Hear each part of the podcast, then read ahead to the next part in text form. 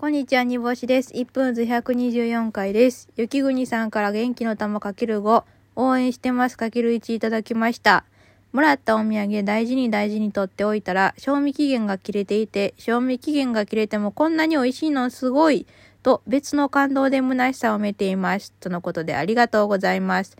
前回のあのお土産もらったらいつかいつもたれ、えー食べるタイミングが失ってしまうという話だったんですがそうですよね。なんか賞味期限があのまあ短いやつもあるんですけどお土産で。でも長めのやつはほんまに長いじゃないですか。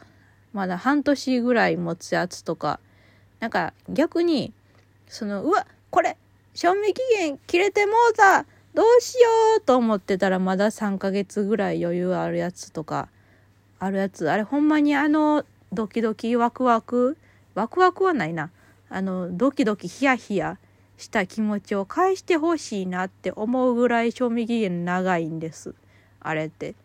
あれは本当にあのありがたいけどでっかくあの安心してねまだまだいけるからねって書いといてほしいです。